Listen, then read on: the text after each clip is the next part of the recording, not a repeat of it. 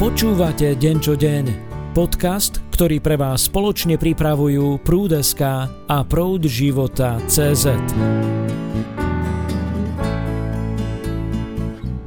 V knihe Prísloví nachádzame takýto verš: No chodník spravodlivých je ako úsvit, ktorého jas rastie až do bieleho dňa.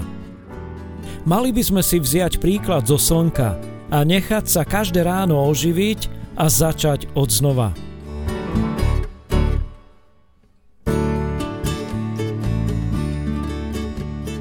Kontext druhého listu Korinťanom štyri šestnásť, ktorý hovorí o tom, ako sa náš vnútorný človek obnovuje deň čo deň, ukazuje, že k tomuto obnovovaniu dochádza počas utrpenia. Pavol nazýva utrpenia, ktorými si prešiel, Ježišovým zomieraním. Vo veršoch štyri, desať až jedenásť píše: Ježišovo zomieranie nosíme stále v tele, aby aj život Ježišov zjavný bol na našom tele. My, živí, ustavične sme vydávaní na smrť pre Ježiša, aby aj život Ježišov zjavený bol na smrteľnom našom tele. Podľa gréčtiny výraz zomieranie znamená usmrtenie. Zomieranie Ježišovo teda znamená, že Ježiš nás neustále usmrcuje. Usmrtenie sa rovná krížu. Ježišovo usmrcovanie je pôsobením smrti, teda dielom kríža. Pán Ježiš povedal učeníkom, že ak ho chcú nasledovať, musia zobrať svoj kríž. Matúš šestnásť dvadsaťštyri. Keď chceme ísť za pánom, musíme vziať svoj kríž a nasledovať ho. Bez toho, aby sme vzali kríž, nemôžeme pána nasledovať. Mladí ľudia možno očakávajú sľubnú, prosperujúcu budúcnosť, avšak Ježiš nikdy takúto budúcnosť nesľúbil. Petrovi povedal, aby vzal svoj kríž a nasledoval ho. Neskôr mu ešte povedal: Veru, veru, hovorím ti, dokiaľ si bol mladší, opásal si sa sám a šiel si, kam si chcel. Ale keď zostarneš, vystrieš ruky a iný ťa opáše a povedie, kam nechceš. To povedal, aby naznačil, akou smrťou oslávi Boha. Keď to povedal, riekol mu: Nasleduj ma. Ján dvadsaťjeden, osemnásť až devätnásť. Pán tu chcel pripraviť Petra, aby ho nasledoval až na smrť. Útrpenia, ktorými prechádzame, sú procesom nášho prenosu zo sféry starého stvorenia do sféry nového stvorenia. Pavol, vzor víťazného kresťana, trpel oveľa viac ako my. Skutky deväť šestnásť. V druhom liste Korinťanom štyri jedenásť hovorí, že je stále vydávaný na smrť. Každý deň bol usmrcovaný pod pôsobením kríža. Zomieral každý deň, aby mohol byť každý deň obnovovaný. Z toho dôvodu Pavol v šestnástom verši hovorí, že neochabujeme, nie sme znechutení ani sklamaní. Je to preto, lebo to terajšie ľahké bremeno súženia získa nám nesmiernu hojnosť večnej slávy.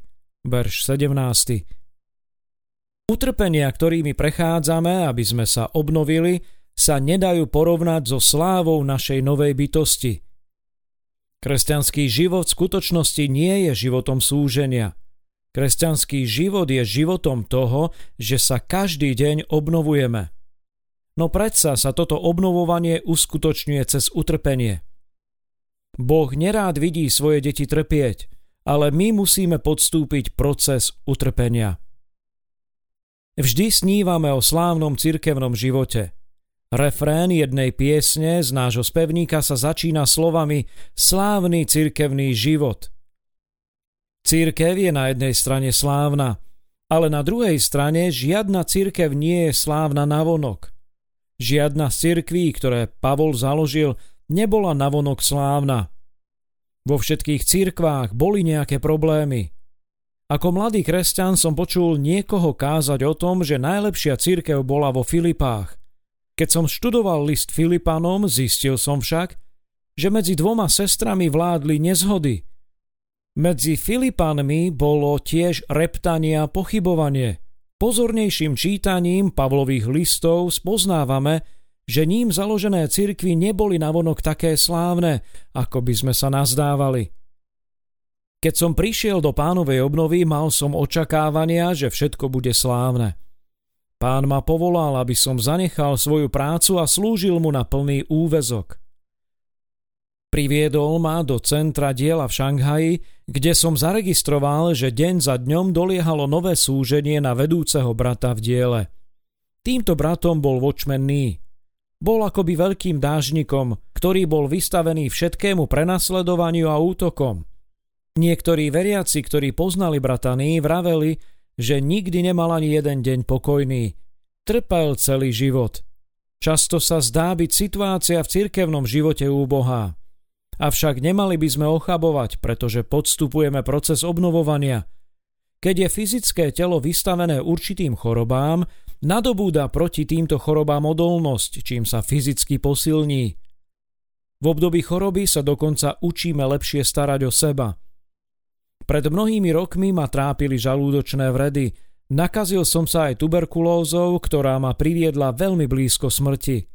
Vďaka tejto chorobe som však zosilnil. Keď je človek istý čas chorý a vylieči sa, stáva sa silnejším. Preto neochabujeme. Potom, ako cirkev prejde veľkým utrpením, máme istotu, že cirkev zosilnie. Pavol v prvom liste Tesaloničanom tri tri píše: aby sa nikto nedal otriasť týmito súženiami, sami totiž viete, že je to náš údel. Druhá poznámka počiarov k tomuto veršu v Recovery Version hovorí: Boh nám určil, ustanovil, že budeme prechádzať utrpením. Utrpenia sú teda pre nás údelom od Boha a on nás postavil, umiestnil do situácie, v ktorej trpíme. Sme určení na utrpenie. Mistička Madame Guion raz povedala, že keď ju navštívili kríže, tak ich poboskala. Ja by som to takto neformuloval. Ďakujem Bohu za utrpenia, ale nepovedal by som, že ich vítam. Na druhej strane proti ním nebojujem. Dôvod, prečo som uprostred utrpení pokojný, je ten, že si uvedomujem, že skutočné požehnanie nespočíva vo vonkajšom pokoji a radosti, ale v skutočnej obnove nášho kresťanského života.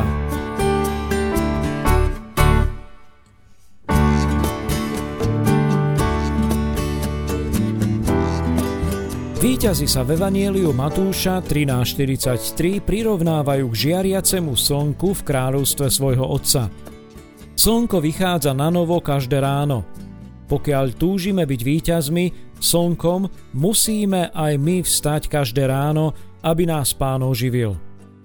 Príslovie štyri osemnásť hovorí: no chodník spravodlivých je ako úsvit, ktorého jaz rastie až do bieleho dňa. Mali by sme si vziať príklad zo slnka a nechať sa každé ráno oživiť a začať odznova. Náš chodník je ako úsvit, ktorého jas žiari až do bieleho dňa. Páči sa mi spomenutý Pavlov výraz v druhom liste Korinťanom štyri šestnásť deň čo deň. Kresťanský život nepozostáva iba z jedného dňa. Sme obnovovaní deň čo deň. Znamená to, že deň čo deň musíme byť Pánom oživení. Možno včera ráno sme sa obnovili, ale aj dnes ráno sa musíme obnoviť a zajtra ráno takisto. tristošesťdesiatpäť dní v roku sa potrebujeme obnoviť. Boh poskytuje to najlepšie zaopatrenie, ktoré nám pomôže prijať obnovenie. Prvým zaopatrením je kríž, Ježišovo zomieranie. Podľa druhého listu Korinťanom štyri bol Pavol neustále pod pôsobením usmrcujúceho kríža Pánovej smrti. Kríž predstavuje najlepšiu pomoc na dosiahnutie obnovenia. Druhým zaopatrením je Duch Svätý. List Týtovi tri päť hovorí o obnovení Duchom Svätým. V našom vnútri máme Ducha Svätého.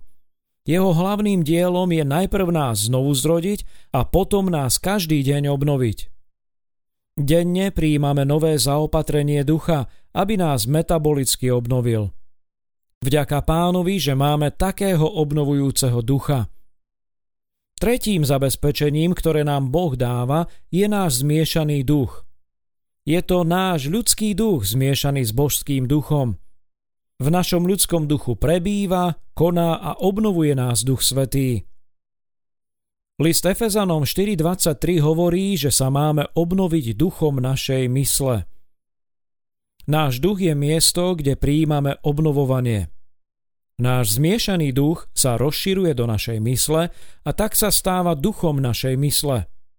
Práve v takomto duchu sme obnovovaní kvôli našej premene. Keď prechádzame utrpením, často sa pýtame, prečo trpím, z akého je to dôvodu? Niektorí kresťanskí učitelia učia ľudí, že keď budú dôsledne počúvať Pána, budú menej trpieť.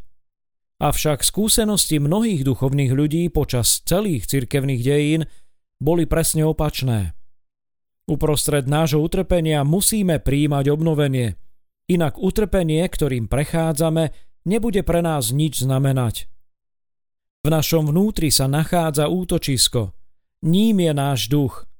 Potrebujeme sa obrátiť od našej mysle k duchu. Vtedy budeme ochránení, ukrytí pred akýmikoľvek útokmi. Práve v našom duchu dochádza k obnovovaniu. Okrem kríža, Ducha Svätého a nášho ducha máme Sväté slovo. Hlava tela očistuje cirkev, svoje telo tým, že nás obmýva kúpeľom slova. Efezanom päť dvadsaťšesť. Pretože už dlho študujem Bibliu, viem si spomenúť na kapitoly, ako sú prvá kapitola Evanielia Matúša, ôsma kapitola listu Rimanom. Len samotným rozmýšľaním nad obsahom v týchto kapitolách som obmytý. Keď uvažujem nad listom Rimanom osem štyri, kde sa píše o chodení podľa ducha, som obmytý. Všetci potrebujeme obmytie vody slovom každý deň. Môže sa nám zdať, že mnohé z vecí, ktorými prechádzame, nie sú spravodlivé. Musíme si však uvedomiť, že kríž nie je spravodlivý. Keď Pilát odsúdil Pána Ježiša na smrť, bolo to azda spravodlivé? Bolo pribitie Pána Ježiša spravodlivé?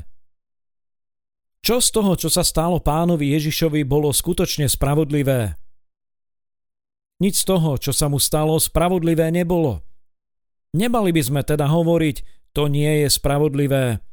Žiadne utrpenie totiž spravodlivé nie je.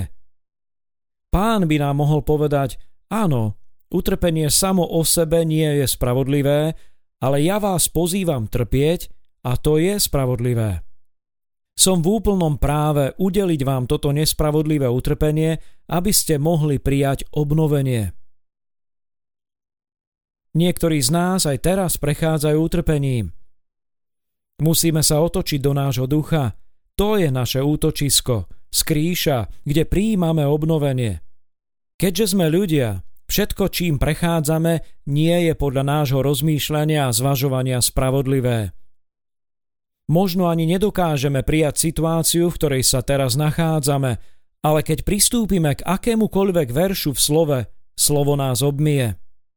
V slove je voda, ktorá nás obmýva. Obmytie je synonymum obnovy. Prostredníctvom týchto štyroch vecí – kríža, Ducha Svätého, nášho zmiešaného ducha a Svätého slova môžeme prijať obnovenie. Rád by som sa tiež zmienil o stretnutí Pánovho stola.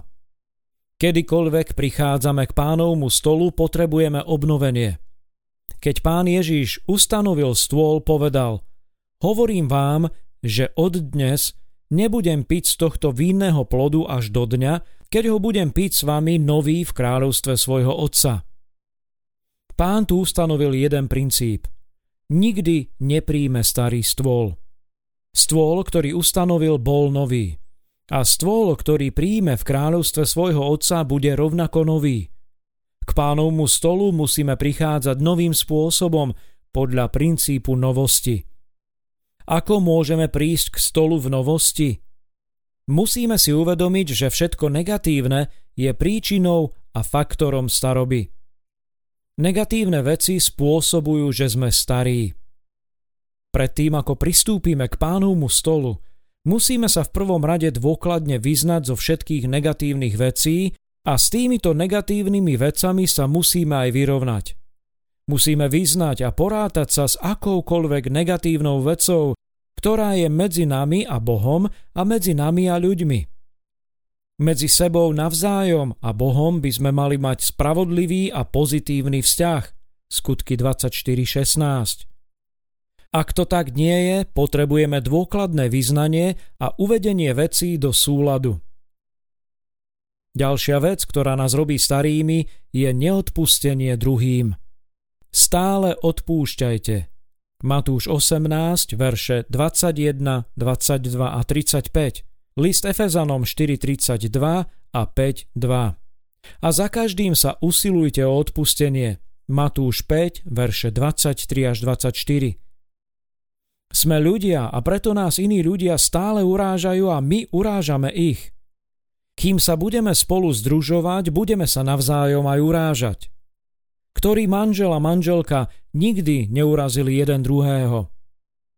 Keďže Boh spojil dvoch ľudí do manželského zväzku a sú si navzájom veľmi blízky, často sa budú aj urážať. I tieto urážky sú dôvodom staroby. Akým spôsobom sa teda môžeme zbaviť staroby? Tak, že budeme odpúšťať. Musíme druhým odpúšťať a usilovať sa o odpustenie. Jedno z prísloví Watchmana Nee pre zdravý manželský život bolo, že manžel a manželka sa musia naučiť hovoriť: je mi to ľúto, odpusť mi. Ak sa to nenaučíme hovoriť manželskému partnerovi, dostaneme sa do problémov. Naučme sa teda povedať manželskému partnerovi: je mi to ľúto, odpusť mi.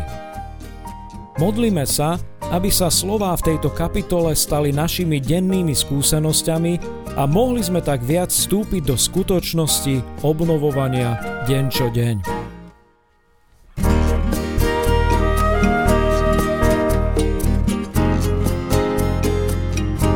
Dnešný podcast bol zostavený z úryvkov z knihy Byť obnovovaný deň čo deň.